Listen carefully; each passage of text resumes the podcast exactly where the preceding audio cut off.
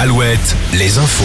Avec Nicolas Mézil, bonjour. Bonjour Arnaud, bonjour à tous. Les urgences de deux hôpitaux vendéens impactés de nouveau par le manque de personnel. À Montaigu, l'accueil des patients aux urgences a été suspendu cette nuit, tout comme à Luçon, où les urgences fermeront encore dès, cet après-midi à 16h30 jusqu'à demain matin.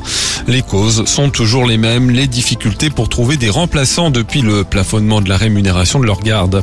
Cette information du quotidien Presse Océan, un homme condamné en cour d'assises à 18 ans de réclusion criminel pour le meurtre d'un Nantais en 2018 a été remis en liberté à cause d'une erreur jeudi.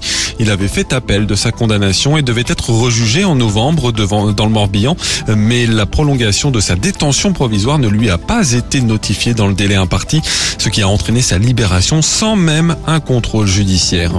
La sécheresse s'intensifie dans l'Indre. Si l'ensemble du département reste en vigilance, plusieurs bassins sont désormais concernés par des mesures de restriction des usages de l'eau.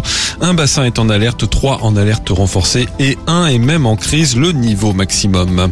Dans l'actu sportive, le foot et c'est la dernière journée en Ligue 1 ce soir avec deux derbies. Brest-Rennes où le Stade Rennais jouera pour une place en Ligue Europa et Nantes-Angers, les Canaries condamnés à gagner pour espérer se maintenir en Ligue 1.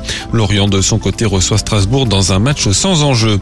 En Ligue 2, soirée gâchée pour la dernière journée. Le match entre Bordeaux et Rodez a été arrêté à la 22e minute après l'agression par un supporter girondin d'un joueur ruténois qui venait d'ouvrir le score.